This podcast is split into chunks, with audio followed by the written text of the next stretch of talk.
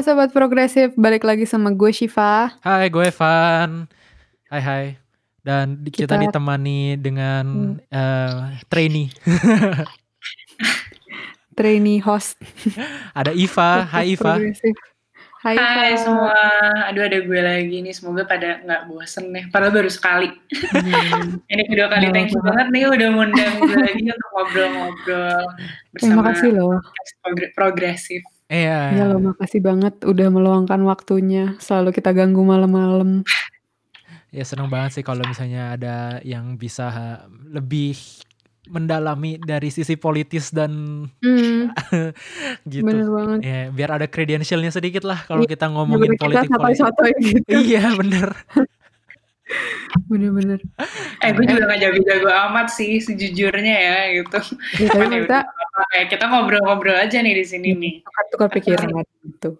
Benar, benar banget. Kan pasti kita ada feedback juga kan, siapa tahu dari pendengar. Oh iya. yang bahkan gue aja mungkin belum tahu gitu cuman yang dengerin udah pikiran atau ada pendapat-pendapat lain tuh jadi juga jadi bagus banget gitu Oh iya, BTW kita mau mau install live nih hari Minggu malam. Ya kan jam berapa sih? Duh, gue lupa. Jam 8 malam. Jam 8 malam hari Minggu tanggal berapa tuh? Minggu ini ya, Ya minggu ini tanggal berapa sih? 13 ya. tanggal 13. Tanggal 13 Desember eh, jam 8 sampai jam 9 malam di Instagram @podcast underscore progresif kalian pantengin aja. Terus kalau kalian mau nanya-nanya tentang umum general podcast atau tentang eh, salah satu podcast yang kalian suka atau kalian mau hina-hina kita juga bebas terserah gitu. Kita mah kita open terhadap semua kritikan, masukan, pujian lebih bagus lagi. Tapi kalau misalnya ada yang bisa diperbaiki ya silakan gitu ya. Bener banget. Kita mau bahas apa sih hari ini? Ah, mau bahas yang baru-baru ini lagi hot kali ya, yang Iya. belakangan ini kalian kalau misalkan sobat progresif baca berita belakangan itu lagi marak banget ada dua pejabat eh, kementerian ya, Hmm, menteri kan mereka Menteri, tuh, menteri. Hmm. dua menteri yang dikenakan eh, pidana korupsi. gitu.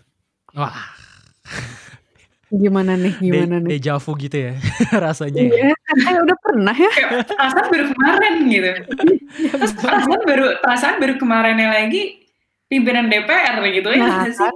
kok Ya kan? kok sering banget gitu perasaan Nah itu dia. Dan yang gue nggak habis pikir ya kalau dari gue pribadi tuh yang dikorupsi bantuan sosial, coy. Maksud gue kayak wah gila sih. Maksudnya gue nggak ngerti sih apa yang ya gak tahu sih kayak gue bingung aja gitu loh. Maksudnya bisa-bisanya yang kayak gitu tuh masih juga dikorupsi gitu. Itu kayak Kalau menurut iya maksudnya kayak apa ya?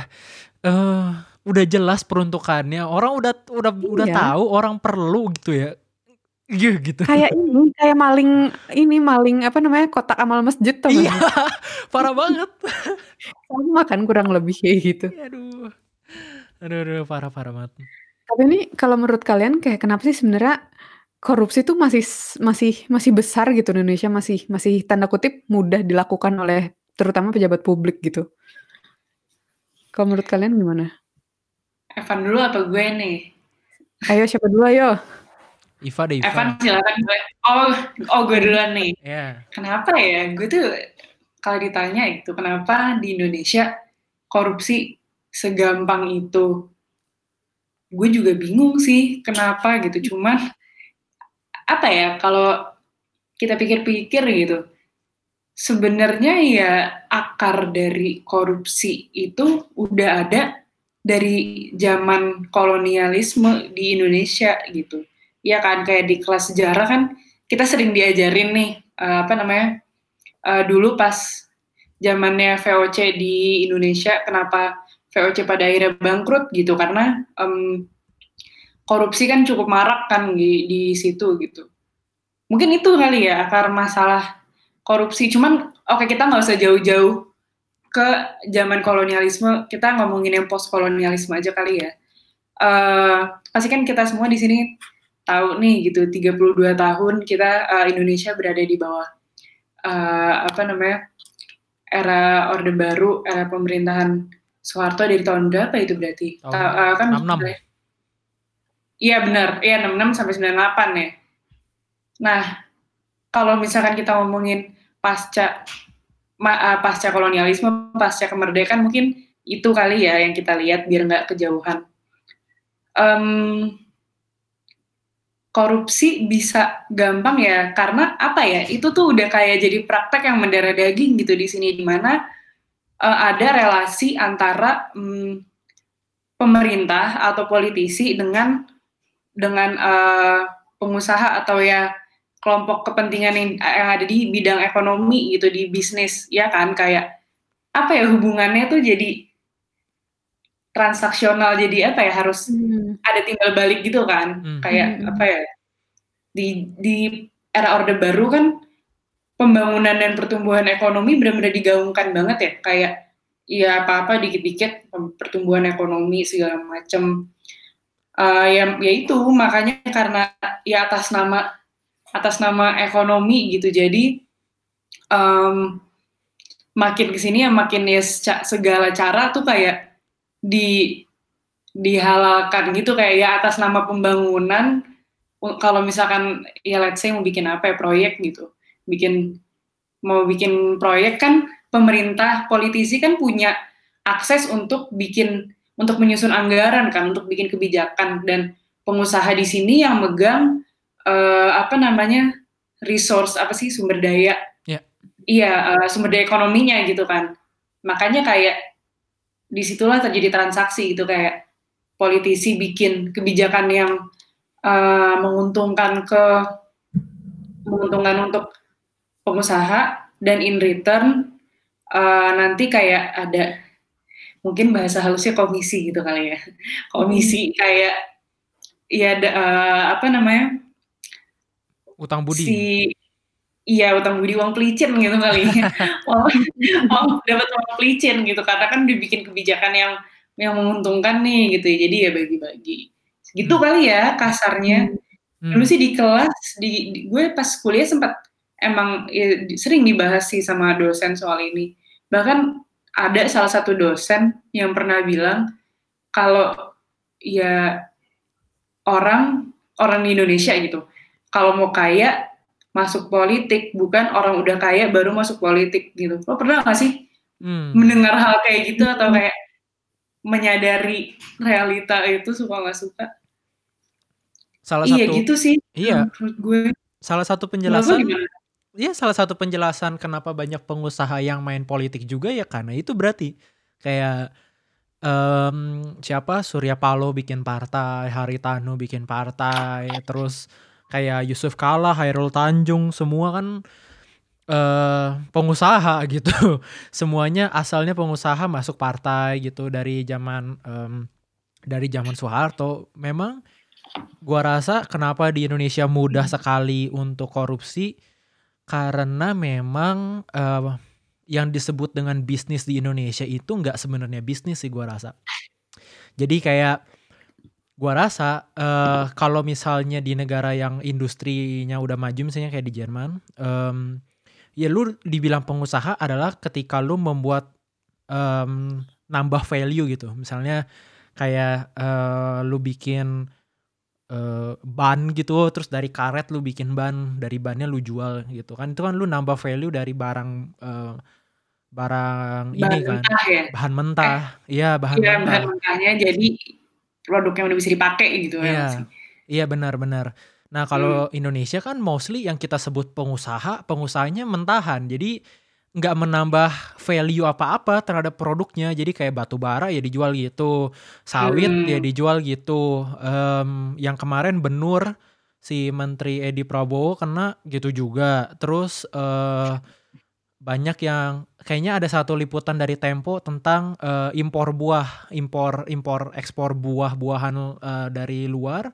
Itu juga pengusaha, mau dibilang pengusaha tapi nggak menambah value apa-apa, dia cuma gerakin barang doang gitu dan hmm, iya, iya. iya kan, maksudnya kalau misalnya uh, pengusaha itu bergantung sama nilai value barangnya, ya dia nggak perlu capek-capek untuk uang pelicin kiri kanan karena uh, value-nya ada. Jadi ada alasan kenapa orang beli gitu loh. Kalau misalnya nggak ada value-nya kayak barang mentah semua, ya mau nggak mau kaitannya eratnya sama kuota dari pemerintah, sama misalnya tender siapa yang harus impor gula misalnya dari dari dari negara mana atau impor beras kayak gitu. Jadi kayak Hmm. gua rasa Hmm. ak- kalau dari sisi ekonominya ya karena pengusaha di Indonesia itu nggak benar-benar pengusaha, semuanya cuma rente doang gitu. Rente, iya itu tadi bahasa Rente. gue sih. Iya itu, itu Iya. dia, heeh, rente. Hmm. Apa Kayak sih rente? gue dari gue tuh dari tadi berusaha mengingat-ingat waktu itu gue pernah denger nih satu kata. Iya itu. Itu itu yang gue maksud. Apa sih rente tuh? Rente apa ya? Ya apa ya jelasinnya ya? Rente tuh Gue kayak kayak gini, kayak gampangnya gini ya, yang udah yang udah ketahuan ya, yang udah Hmm. em, dari markup nggak nggak markup juga sih. enggak enggak enggak. Jadi Bukan kayak bukan markup kan kayak. bukan bukan. Jadi kayak rent eh, apa ya anggapannya bahan mentah ya kan kita ngomonginnya bahan mentah nih karena ko- korupsi Mhm. bahan mentah le- jauh lebih gampang nih. Eh, bahan mentah misalnya em, ya itulah impor apa ekspor benur misalnya ekspor benur terus eh, ada perusahaan dan misalnya dijatah oke dalam satu tahun kita mau jual 10 juta ton ekspor benur ke Thailand gitu kan. Nah pengusaha-pengusaha ini pada tender. Pengusaha-pengusaha yang cuma nggak nambah value apa-apa ini pada tender ke pemerintah kayak ya gua dong gua dong yang jual supaya gua untung. Nah pejabat-pejabat inilah yang minta rente dalam artian ya udah lu bayar gua 200 juta nanti gua lolosin gitu loh. Kayak kayak Oh. uang pelicin sih rente gitu. Atau Hmm. iya atau kebalikannya. Misalnya eh, kalau yang di Pak Edi Prabowo itu lebih parah lagi sih. Kayak kayak kita tuh dikira bego gitu. Kayak eh yang menang tendernya itu perusahaan yang baru berdiri tiga bulan kayak beneran baru dibuat terus pura-pura menang ya perusahaan A yang menang. Padahal perusahaan A-nya tuh nggak jelas perusahaan apa. Kayak baru berdiri pada saat tendernya mulai. Padahal padahal kayak untuk ekspor benur kan lu perlu tambak lah perlu ngel, apa besarin benurnya perlu apanya gitu kan perlu waktu perlu minimal berapa tahun. Nggak mungkin tiga bulan langsung bisa ekspor. Itu kan gue nggak ngerti lagi sih kalau kayak gitu. Jadi rente tuh kayak gitu apa shift Hmm, Oke. iya Uang pelicin gitu lah ya. ya kurang lebih gitulah kayak dari value barang yang udah nggak ada dicari celahnya supaya ada value-nya gitu loh Hmm. jual koneksi ngerti, ngerti. koneksi jual pengaruh gitu jadinya Hmm, Oke oke.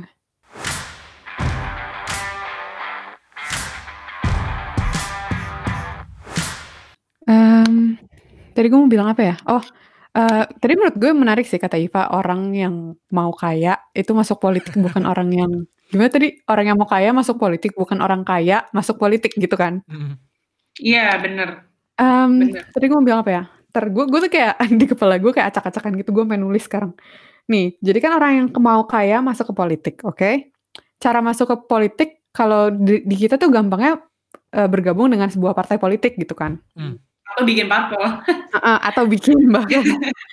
Terus tuh em, terbukti menteri-menteri yang ditangkap-ditangkap ini tuh mereka biasanya diusung sama parpol gitu kan?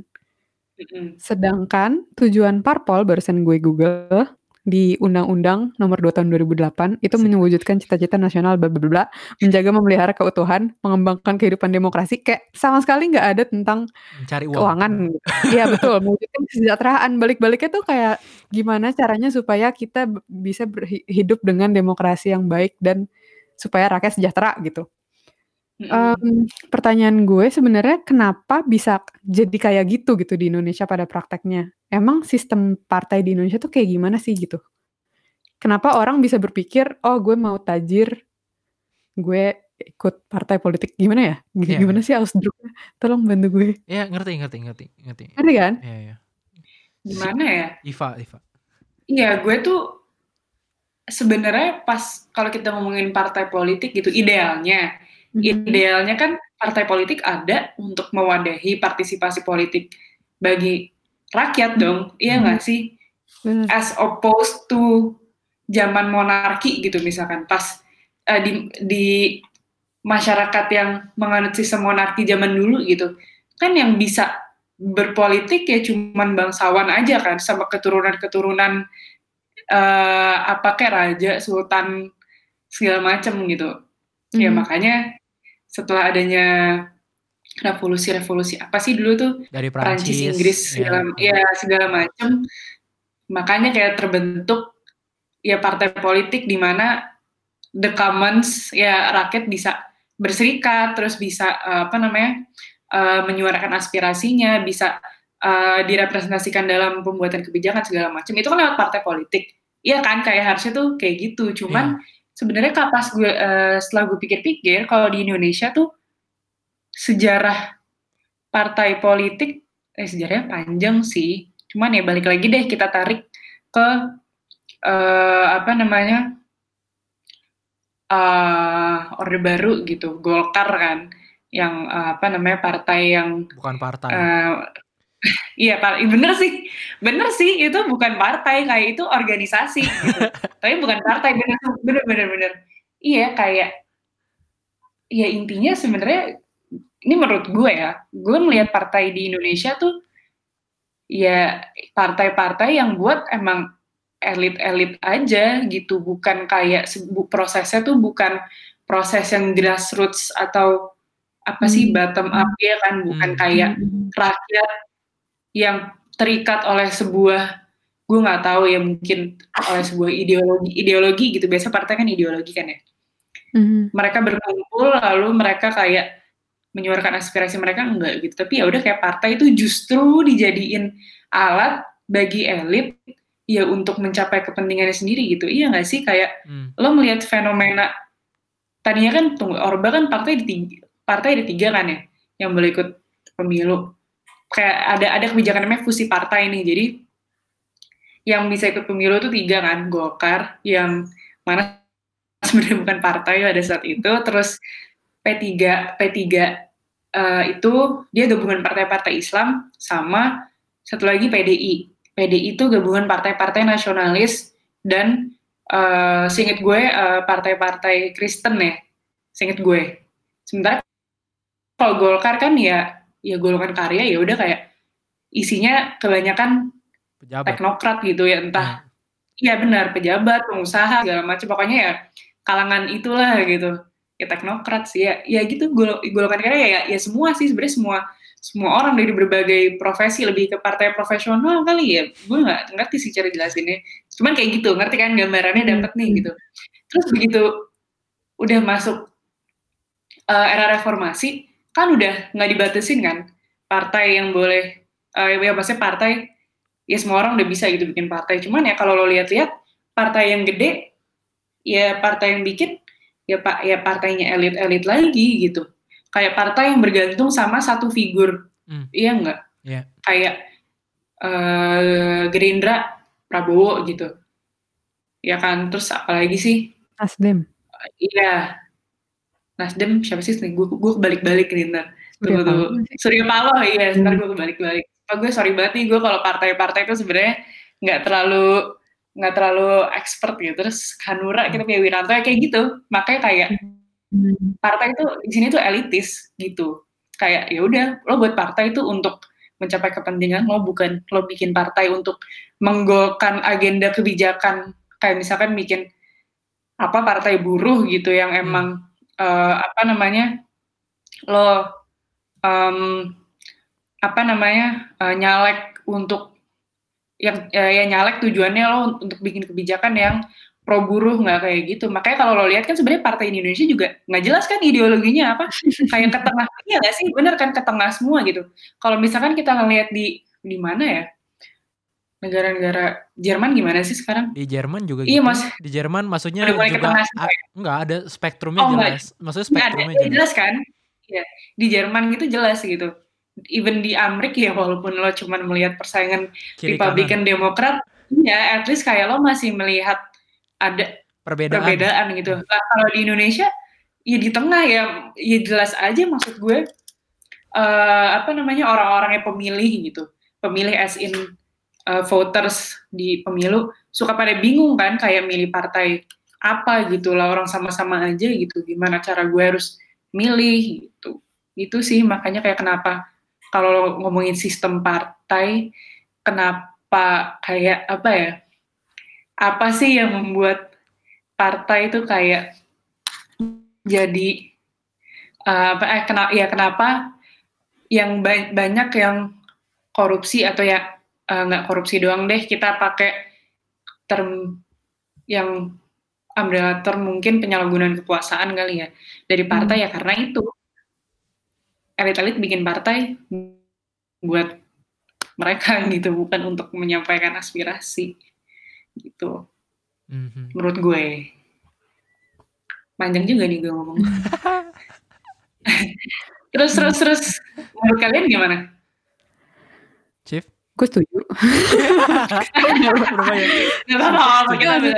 Maksud gue kayak iya, gue gue merasa apa yang Iva katakan ada benarnya gitu. Apalagi ditambah yang tadi sebelumnya Evan juga udah pernah bilang kan, misalnya yang bikin partai itu makanya kayak pengusaha-pengusaha gitu sebenarnya, bukan orang-orang yang memang ingin um, menggolkan agendanya gitu, yang memperjuangkan ideologi gitu. Yeah. Masuk akal sih sekarang setelah kalian membukakan mata hati gue. hati-hati uh, untung untung ngelihatnya part untungnya jadi ngerti partai ya bukan ngelihat pocong hmm. mata batin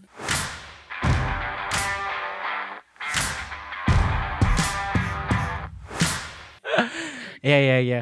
Uh, apa memang sistem kepartaian di Indonesia memang sangat-sangat belum ideal lah kalau menurut hmm. gua gitu karena um, ya dengan sistem yang gini aja juga orang masih banyak yang senang-senang aja sih gitu. Jadi kayak hmm. menurut gua uh, apa ya? Gue selalu orang yang percaya kalau percaya people power gitu. Jadi kalau menurut gua uh, kalau kita misalnya mau bahas nih gimana kalau hmm. supaya partai uh, berubah gitu ya, nggak nggak kayak elitis banget gitu atau enggak um, nggak nggak menyalahgunakan kekuasaannya gitu. Nanti kalau presidennya dari Demokrat, nanti orang Demokrat yang korupsi. Nanti presiden dari PDI, orang PDI yang korupsi. Nanti presiden dari PKS, PKS yang korupsi gitu aja terus kan.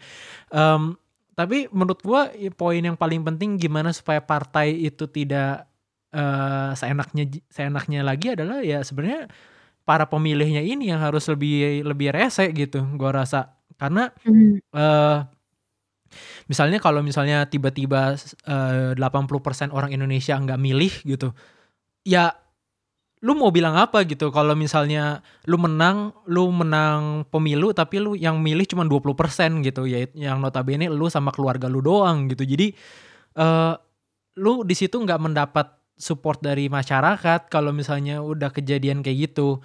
Uh, jadi kalau menurut gua yang kita harus uh, pentingin sih edukasi ya. Jadi gue nggak setuju kalau uh, partai itu terlalu banyak diregulasi kiri kanan, dibatasin gitu-gitu. Maksudnya uh, menurut menurut lu gimana Pak? Kayak lu lebih mentingin regulasi untuk menjaga partai ini atau mendingan edukasi masyarakatnya gitu?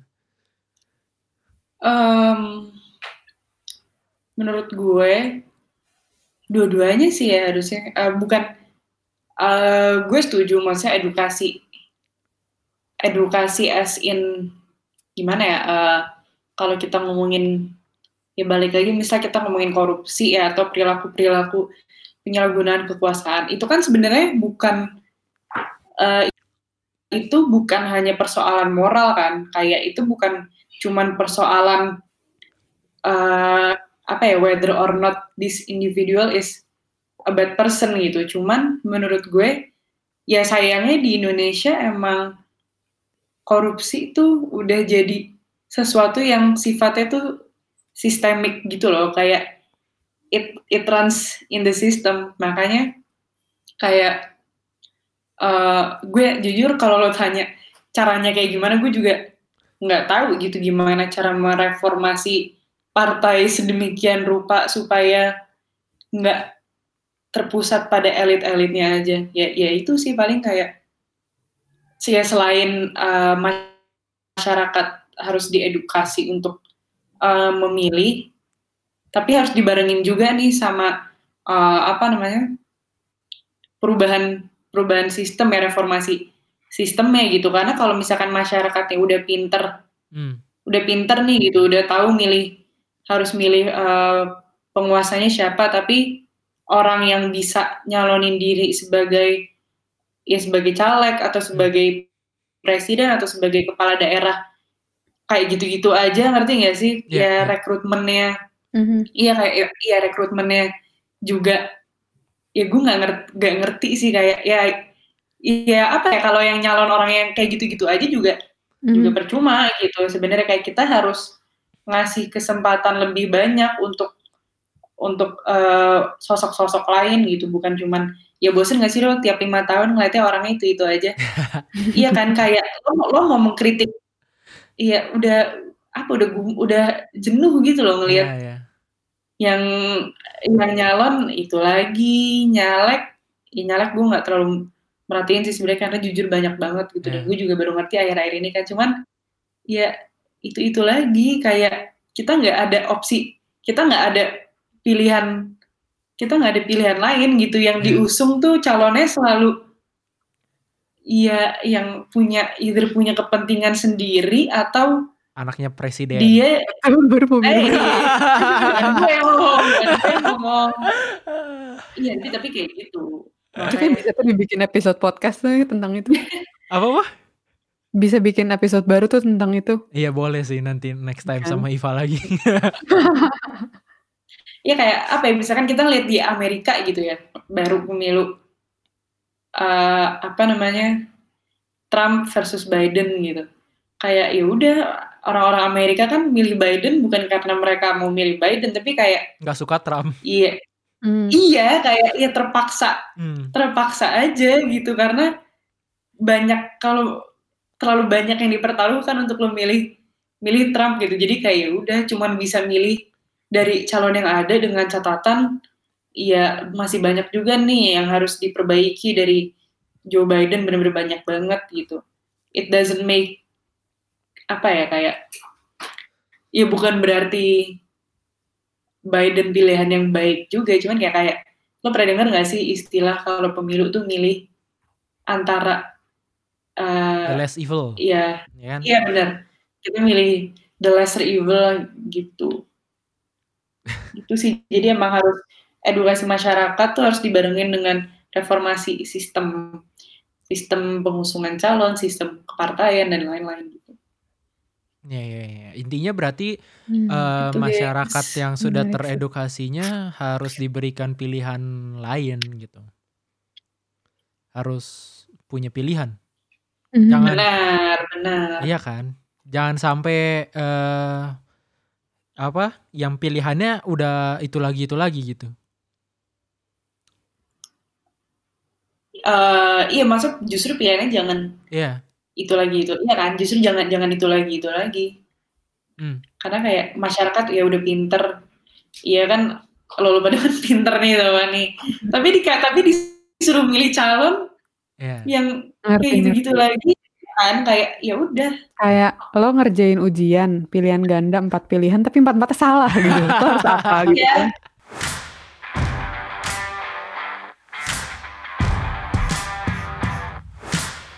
iya kayak empat Akhirnya salah iya. padahal padahal lo udah belajar mati-matian Iya Iya. benar. jadi nggak Akhirnya lo pilih aja kan satu kan daripada daripada lo nggak jawab gitu. iya jadi lo pilih aja yang mendekati lah ya gitu iya Iya. gitulah analoginya kali ya Iya, iya Hmm. bingung juga kan udah udah belajar terus dikasih pilihannya salah Oke, oke. Apa? Kita eh langsung ke yang terakhir aja karena sudah setengah jam. Em, gimana? Berarti siapa yang udah siap nyalek di antara kalian? Waduh. Kita bikin partai ya, partai progresif. Asik. ya semua udah bikin, bikin partai aja lah kita kali ya Ya udah besok kita ini habis maghrib gitu bikin partai Habis maghrib ya. padahal beda time zone nih Iya. Gak, tapi balik lagi kayak eh, pertanyaannya adalah apakah sistem partai ini masih bisa diandalkan untuk merubah sistem gitu loh. Kalau kita jawabannya bikin partai lagi nanti sama kayak yang partai yang milenial banget gitu. Maksudnya Oh, gimana gitu? Menurut lo kita gimana? Pak? sebut Enggak, kita nggak sebut. Enggak. partai milenial aja gitu ya Iya. di sebuah negara Ya, gitu bro dan sis. Teman-teman kita semua ya. Aduh, nggak Gimana? ikutan. Mana nih? Gimana apanya nih? Gimana apanya? Ya gimana Pak? Maksudnya apakah sistem kepartaian ini di Indonesia masih bisa diandalkan untuk merubah sistem atau benar harus ganti semua? Apa gimana? Ganti semua gue juga nggak tahu ganti semua bagaimana ya? Iya nggak sih?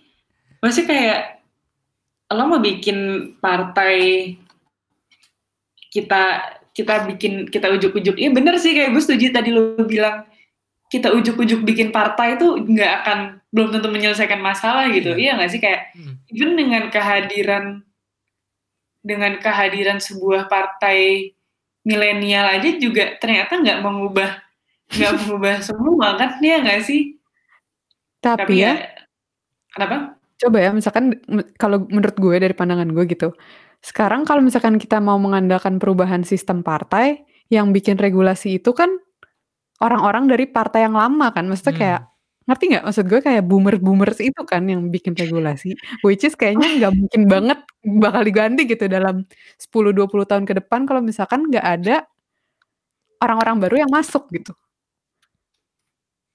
Hmm Dan orang-orang baru itu bisa masuk lewat ya partai nggak sih? Partai baru gitu. Gimana ya? ini kayak lingkaran setan gitu nggak sih kayak Iya. Bingung nggak sih? aduh iya sih mas gue gue nggak tahu gue tuh ya skakmat juga sih ditanya kayak gini gimana cara apa kayak menurut gue gimana biar sistem kita lebih bisa diandalkan gitu ya gue juga nggak tahu gitu gimana kayak gue belum gue belum punya jawabannya tapi tadi speaking of boomers gitu gue kayak sempat mikir masa iya masa iya gitu kita harus nunggu eh, apa namanya mi, eh, pergantian kekuasaan dari boomers ke milenial ke Gen Z cuman institusinya masih sama gitu kan Hmm. Iya. Hmm. ya kayak nggak mungkin kan kayak ya udah itu mah cuman ganti orang aja bukan ganti nggak ada reformasi dalam institusinya gitu Iya. jadi ya Iya. Kayaknya memang ya nggak perlu dikaji lagi gitu ya untuk Nah, perlu. ini. ya kayak mungkin sebenarnya di luar sana udah banyak akademisi-akademisi yang meneliti yang memberikan rekomendasi tentang reformasi partai politik tuh harusnya udah ada sih Iya. cuman cuman gue nya aja gitu belum belum ris- belum riset lagi nih gitu gue yakin nih gue di sebuah kelas tuh pasti pernah bikin makalah kayak gini ya cuman lo tau lah kuliah kan kayak aduh yang penting gue kerjain gitu ya kayak gitu, ngerjain tapi tapi suka gue inget pernah dibahas kok kayak Iya. semacam ya reformasi reformasi dalam reformasi sistem kepartaian Iya. Hmm. gitu ya nggak ya kita nggak akan bergerak ke mana-mana kalau misalkan partainya ya secara spektrum gitu. Maksud gue kayak di tengah semua nggak jelas ideologinya apa terus ah, apa namanya elit sentris gitu-gitu. Hmm. jadi maksudnya kayak harapan gue paling ah, apa namanya mungkin pengusungan calon gitu lebih lebih lebih fair kali ya. Kayak jangan cuman apa namanya jangan elit doang kayak apa ya pe- pembagian bukan pembagian tunggu tunggu ngasih kesempatan yang sama untuk setiap orang yang emang layak gitu bukan kayak Hmm. cuman apa gede-gedean modal atau cuman lama-lamaan apa namanya bukan lama-lamaan seberapa terkenalnya lo di di antara masyarakat kayak Hmm. gitu Iya sih maksudnya emang ya harus dibenahi mungkin dari sistem itunya dulu kali ya karena maksudnya gue yakin sebenarnya kan banyak ya orang yang di luar sana tuh uh, capable gitu nggak cuman orang yang asal cari asal memenuhi kepentingan sendiri aja cuman ya makanya kayak since gue bukan orang partai juga gue tuh nggak nggak tahu dinamika di dalam partai itu sebenarnya Iya. kayak gimana sih dalam pengusungan pengusungan calon itu gitu Ya, ya. Benar, benar. Jadi em, kita harus memberikan para yang sekarang boomers-boomers di partai itu lebih sedikit pilihan lebih sedikit pilihan yang men- menguntungkan mereka. Ngerti nggak? Jadi kalau jadi kalau kita sudah bertahun-tahun dipaksa untuk milih the lesser evil, kalau sekarang kita harus bikin para boomers di partai itu the lesser evil buat mereka. Jadi kayak Hmm. Ngerti. Jadi kita bikin mereka yang harus melakukan pilihan tersebut gitu kan. exactly, exactly, ngerti Ah. nggak lo? Jadi yang satu ngerti. orangnya eh, anti kelapa sawit mampus, yang satunya ya 60% anti kelapa sawit. Tapi kan kita akhirnya dapat representatif orang yang anti anti pe- apa pembak- sawit. pembakaran lahan hutan untuk jadi sawit gitu kan. Minimal Hmm. itu the better the better buat kita tapi the lesser evil buat mereka. Jadi kita yang harus kasih mereka pilihan yang si malakama gitu. Ya gak sih? Hmm. Asik gak paham. Iya. Masuk Golkar gue besok. Jadi kalau kalau gue mah bikin partai lah, tetap Tetap ya. nah itu dia jadinya kalau gua partai gua gua bikin partai Iva bikin partai Shiva masuk Golkar kan yang milihnya bingung yang satunya apa tiga-tiganya satu spektrum tapi mirip-mirip jadi akhirnya pada milihnya ke, situ semua akhirnya jadinya tercapai lah tujuannya Ah kan bener sih. Nah ketemu kan nih akhirnya. ya Hmm, tuh, sobat udah udah udah dapat nih kita solusinya udah dapat. ya tinggal mulai dilaksanakan aja mulai berapa tahun lagi nih kita janjian ketemuan Iya siap. Oh iya, ngomongin mulai kan si Iva juga mau mulai satu platform gitu ya. Ini sekalian promosi sebelum mulai. Oh gitu belum launching sih. Iya, Jadi kayak lagi proses gitu. Yeah, bagus bagus bagus. Ya, Ya iya ini nih akal Iya. akal akar akarnya dari partai politiknya. Ah. ya ya ya. Podcast progresif kan bentar lagi mau bikin partai politik juga kan? Asik. Parpol progresif kan? partai politik progresif P3 tapi yang lain. Iya. P3 yang lain. Ah. Iya, bisa bisa bisa ya. Oke, terima kasih Iva buat waktunya. Masih banyak Iva. Thank you udah ngajak-ngajak gue ngobrol. Sorry banget nih kalau gue nggak ada isinya karena ya gue sama seperti kalian dan gue mewakili teman-teman seumuran kita yang sama-sama clueless juga soal soal partai politik, soal setiap lima tahun, aduh yang dipilih Hmm, itu itu lagi sehingga kita tidak seolah tidak memiliki insentif untuk mengedukasi diri tentang politik, Hmm. untuk mempelajari semua karena kita bingung udah pinter-pinter belajar pilihannya itu itu lagi bagaimana udah jauh-jauh ke Jadi Jerman, gitu-gitu aja milih. udah empat tahun belajar ilmu politik pilihannya begitu begitu aja iya. terus kasus-kasus juga lagi kan Iya. ya ya udah gitu Iyalah. Ah, iya. tidak ada habisnya gengs kalau membahas soal seperti ini penyalahan penyalahgunaan kekuasaan dan lain-lain dan elit-elit seperti itu Iya. Ya sudahlah kalau kalau kalau kelamaan ngoceh juga nanti orang pada t- ninggalin kita. Jadi ya sudah. Terima kasih. Terima kasih Shiva, terima kasih Terima Iva, kasih semuanya. terima kasih sobat Thank progresif. Thank you. Buat yang udah dengar sampai akhir, jangan lupa hari Minggu tanggal 13 Desember jam 8 malam WIB 20 WIB sampai 21 WIB. Kalian mau nanya apa pun tentang podcast, tentang apa pun bebas Eh, sampai ketemu di Instagram. Gua Evan Shiv eh gua Evan pamit. Gue juga pamit. Bye bye Shiva, bye bye Iva. Bye sobat Dadah semua.